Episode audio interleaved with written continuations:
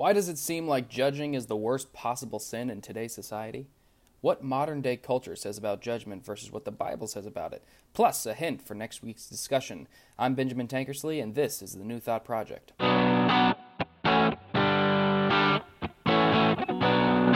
Welcome to Episode 7, everybody. Glad that you are here today. Today we're going to be discussing judgment. I'm sure you have run into this situation on social media or perhaps in person, which is that in today's society. Judging somebody seems to be by far the worst possible thing you can do. It doesn't matter what the Bible says or what God commands. Judging someone's actions typically isn't received positively. And I wonder why. What got us to this point where almost every sin that the Bible lists is accepted in today's culture, and merely criticizing these sins is looked down upon? Well, I'm going to break it down and analyze it today.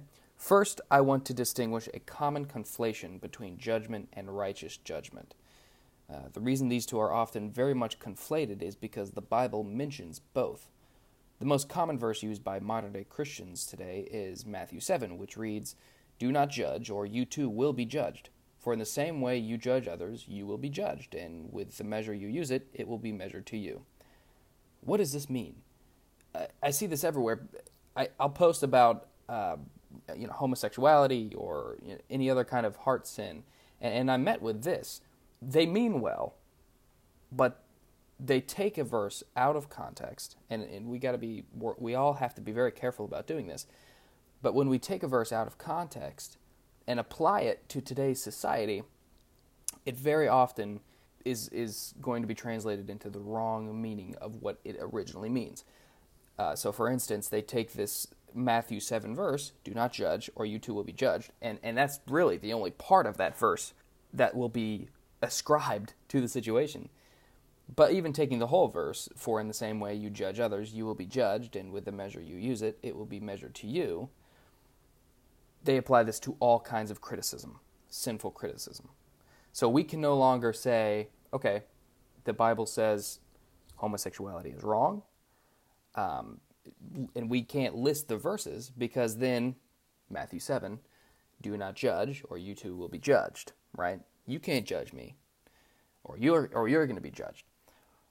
But look at the verse. I can definitely apply this to my life and still judge homosexuality. Why?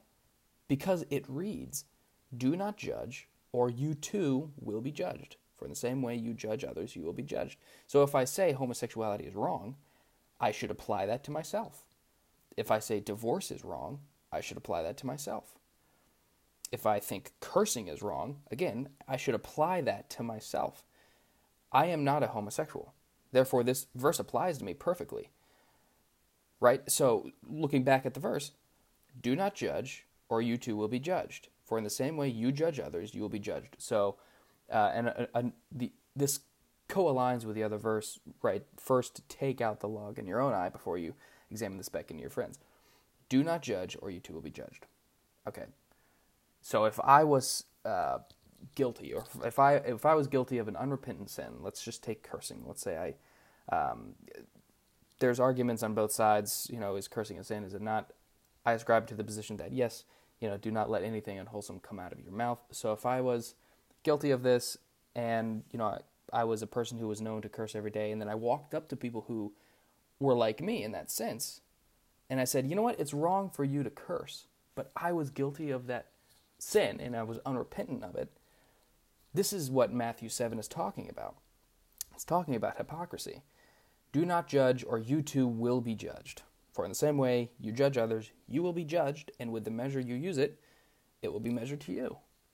So if I'm saying that these people who are cursing should be punished in a certain way, and I'm guilty of that sin, then that should be applied to me as well. It should be measured to me as well. That's what Matthew 7 is talking about.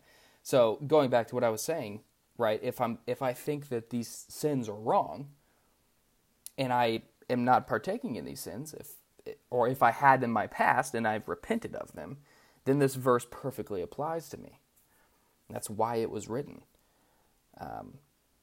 This verse applies to me if you're not guilty of these sins. But so does John 7:24. John 7:24 says, "Judge not according to the appearance, but judge righteous judgment." And actually, 1 Corinthians chapter 2, verses 15 through 16, kind of expounds on this a little bit more. That verse says, "But he who is spiritual judges all things, yet he himself is rightly judged by no one. For who has known the mind of the Lord that he may instruct him? But we have the mind of Christ." Okay, so taking both of these verses into context, whether it's Matthew 7, John 7:24, 1 Corinthians 2:15 through 16, taking them all into context and aligning them up, we get a very clear picture of what or of how God wants us to perceive sin, judge sin, live our own lives, right? So when we're taking Matthew 7, right, do not judge lest you be judged, that's also in context with 1 Corinthians 2:15 through 16, right? So, but he who is spiritual judges all things, yet he himself is rightly judged by no one. So 1 Corinthians is saying, if we have the mind of Christ, if we're perceiving the world through the mind of Christ, like we should as Christians, because Colossians tells us to think of heavenly things, right, as we're thinking. We're supposed to have the mind of Christ, perceiving things. We're not supposed to have a worldly mind. That's what lands us in a whole heap of trouble often. But if we are perceiving certain sins, certain behaviors through the mind of Christ, then we are going to have to judge them with righteous judgment, right? And again, going back to the false application of Matthew 7 in today's world, if we're judging and guilty of that sin, that is wrong. That is hypocrisy, which Jesus called out the Pharisees for, right? Hypocrites. Probably the most famous hypocrites in history are the Pharisees. So we know that Jesus doesn't like hypocrisy. We know that. So it's all about taking it into context. Another great verse is Ephesians 5:11, chapter 5, verse 11, which says, "Take no part in the unfruitful works of darkness, but instead expose them." So we are expected to expose sin, expose darkness. And we're also expected not to take any part in them, which would then equal hypocrisy. If we're taking part of these unfruitful works and also exposing them, that's hypocrisy. So Ephesians also sheds more light on this, right? I'm going to read it again. "Take no part in the unfruitful works of darkness, but instead expose them." So as Christians, the more we're reading Scripture, the more clear that picture should be of how we should live, right? So taking these into context, when a sin such as homosexuality is condemned in Scripture, I am therefore commanded to, number one, abstain from that sin, as Romans 1:26-28, Jude 1:5-8, and Timothy 1:8-11, which all roundly criticize the homosexual lifestyle as being sexually immoral. Right? So number one, I have to abstain from that sin. Number two, if suffering from that sin, not to judge others by it. Matthew 7, Titus 1:16. Matthew 23:27-28, James 1:22-23, and Matthew 17:1-9 all speak about hypocrisy. Okay, those are some good verses to seek out if you're suffering from hypocrisy, or if you are reflecting on a sin in your life that you know you haven't repented of. Those are some great verses to check out. Number three, repent. This is a step that is throughout the Bible commanded of Christians. We are to turn and repent. Turn and repent. Okay? And then number four, we are to judge that sin. As those verses I stated earlier, John 7:24, 1 Corinthians 2:15 through 16, and Ephesians 5:11. We are supposed to judge sin. That is righteous judgment. And so when you're on social media or you're out in the world, out and about, and you are seeing something that is wrong, like homosexuality, which is so accepted in today's culture, that I understand it can be hard to do that, but we are to do that. Now, this is, I don't want to say dangerous, but we have to be careful about the way we go about it. It's a crucial and key aspect that has to be involved in this. I'm very guilty of this at times as well. If we judge without the love of Christ and without pointing others to Christ, we fail. It's pointless. Oftentimes we get caught up in merely being right for our own glory, that we forget to bear in love, strive for unity, and actually end up causing more hurt oftentimes when we forget to do this, because that causes division, right? And especially if you're witnessing to non-believers, people who are not of the faith, just coming at them and telling them their lifestyle is wrong is going to turn them away, even though their lifestyle is wrong. And you might be right in that. We have to do this in love, right? We have to love them first. And then through that love, we have to try and turn them to Christ. 1 Corinthians 16:14 says, to be completely humble, to be patient, and to bear with one another in love.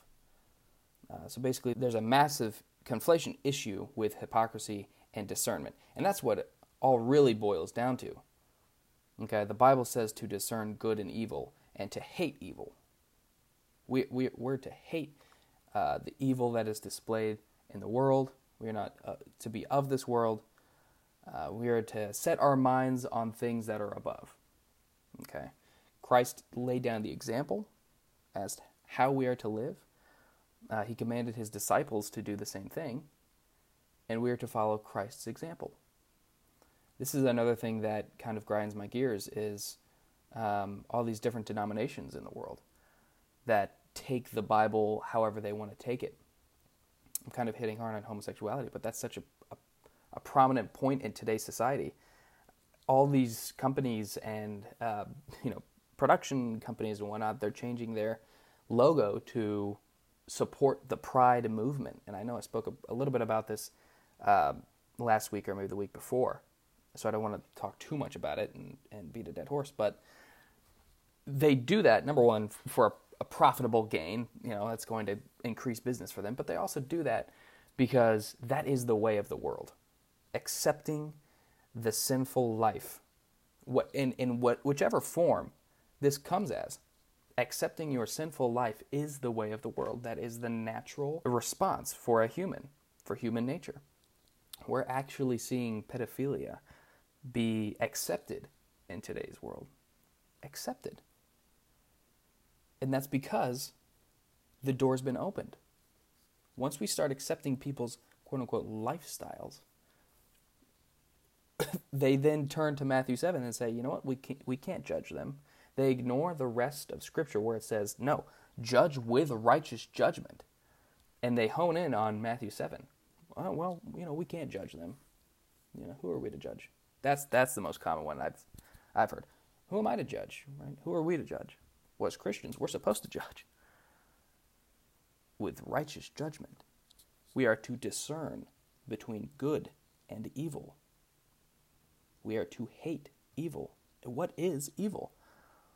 This could easily run into another topic I want to cover, which is absolute truth. I'll talk about that a separate day. But what determines what evil is? What determines what good is? That's a problem I've run into very recently. If you don't base anything on Scripture, which is an absolute standard for what good and evil are, well, then everything else is subjective. Actually, interestingly, lately on Facebook, I sort of ran into this question. If there is no God, then your standards for good and evil are just opinions, right? So to say there is no God is to say there is no higher truth. And to say there is no higher truth means the standards for good and evil are basically just opinions. Well, murder's wrong because the majority of people think it's wrong, but I don't think it's wrong. Well, pedophilia, that's wrong just because a lot of people think it is. But, I just happen to be attracted to a little kid. That's just my lifestyle. That's who I am. That's my truth. There's another one. My truth. I'm sure you've heard this a lot. Just live your truth. What does that mean? We're degrading the term truth, and we're actually redefining what that means so that there is no applicable truth. There is no constant, consistent standard for what truth is. And the danger with that is that you are going to conflate true evil with true good. Absolute evil with absolute good. Exhibit A, homosexuality, the Pride movement, transgenderism. These are inherently evil desires being conflated with the good of acceptance, quote unquote. There is a real danger in the world, and it doesn't stop with the Pride movement. It's everywhere. People are following their natural inclinations for a sinful lifestyle, and as Christians, we should really be concerned about that. You know, a part of being in the world is being complacent with the world, allowing people to live the way they want to live. You know, there's a danger to that. And so when we're not confronting, it starts in the church. The church is meant to be a fellowship of Christians, a coming together of people who are like-minded, of people who are strong or strengthening their beliefs, so that from the church we can go out and we can witness to the world, right? And so we can bring others to Christ. There's a misconception that the church should be open to all. Now, I'm not saying discrimination or anything like that. But what I am saying is that if the church is made up of weak-minded theologians, of people who don't know the Scripture and have no desire to learn more about it, well, then we're sending those people out in the world, and they're going to be complacent with the world. And that is exactly what we see today. People who go out in the world, and they see that acceptance equals love. This is something else I've also talked a lot about. That's another problem we see today. Acceptance equals love. And this actually plays into the topic for today. What is the difference between judgment and righteous judgment? When people don't accept someone's lifestyle because of righteous judgment, they're acknowledging that that person is living in unrepentant sin. The world sees that as hate. Here we go again with the conflation of evil and good. The world sees us as not accepting that person's lifestyle, so then therefore we must hate them. Well, where did that come from? It's because they've redefined what love and hate, what evil and good are. They redefine things. I heard this actually just yesterday. I heard this take from a very popular person with a podcast, Mr. Alex Jones. He was saying that they take, the left primarily takes terms and redefines them. I say humans, by our nature, we do that because we don't want to be held accountable for our actions. This is why people discount the existence of God. This is why people don't believe in God, is because inherently they know that if there is a God, if there is a higher being, which then equals a higher truth, they have to be held accountable for their actions. That is inherently true. Christians believe this. Logically, if there is a God, and we believe in the God of order, not the God of chaos, as it logically suggests, then this God has set a standard for how he wants us to live. And he actually says, if you love me, you will obey me. You will obey my commandments. That is the trademark for how we show people we love Jesus, is if we are following and obeying his commandments. We're going to struggle. We're humans. We're going to live our life constantly being sinners. We're never not going to be a sinner. But if we are struggling, and if we're fighting, and if we're struggling to live in his commandments and hating our sin and repenting of our sin, then that is the true mark of a Christian, is growing in our faith. And that's how we grow in our faith. And so there's that difference between the Christian of today, the true Christian of today, and the world. Everybody else is going to want to accept who you want to be. This is the rise in homosexuality. This is the rise in transgenderism. People want to follow their heart. That's another motto today that we hear. Follow your heart. Follow your dreams. Oftentimes, our hearts and our dreams, you know what? They contradict what the Bible says. Almost always, that's going to be the case. Humans, we suffer from lust. We suffer from greed. We suffer from pride. These are conditions of being human. We suffer from these things. And so we have to be careful not to pursue them. And so we see the devil at work today, the pride movement. Everybody's opening their arms and saying, hey, you know what? We have a community for you here. You can be who you really want to be here. You can be yourself. It's so tempting. It just goes against the words of Scripture. Fight the good fight. It's going to be a fight. If you suffer from these sins, which we all suffer from sin, it's supposed to be a fight. And when you give up and you just accept, quote unquote, who you really are, you've lost the fight. That is losing the fight. Embracing your sinful nature is losing the fight. Alrighty, let's see. I think that just about wraps it up for today. But I promised a hint for next week's episode, and all I can say is group discussion. That's right, I'll be meeting with 2 people to discuss an important topic and aspect in modern society. So tune in. You do not want to miss my first group discussion. It's going to be lively. Two pretty good friends of mine are going to be joining me, so it's going to be interesting. We're going to be talking about a juicy topic next week, and you really want to listen to that. It's not going to be live, so you're not going to miss it if you tune in later. But just definitely tune in at some point and send in comments or questions. And that's our show.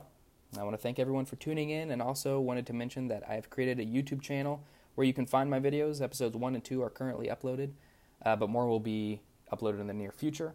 As always, please email me at thenewthoughtproject@gmail.com for any comments, topic requests, general questions or concerns, yada, yada, yada.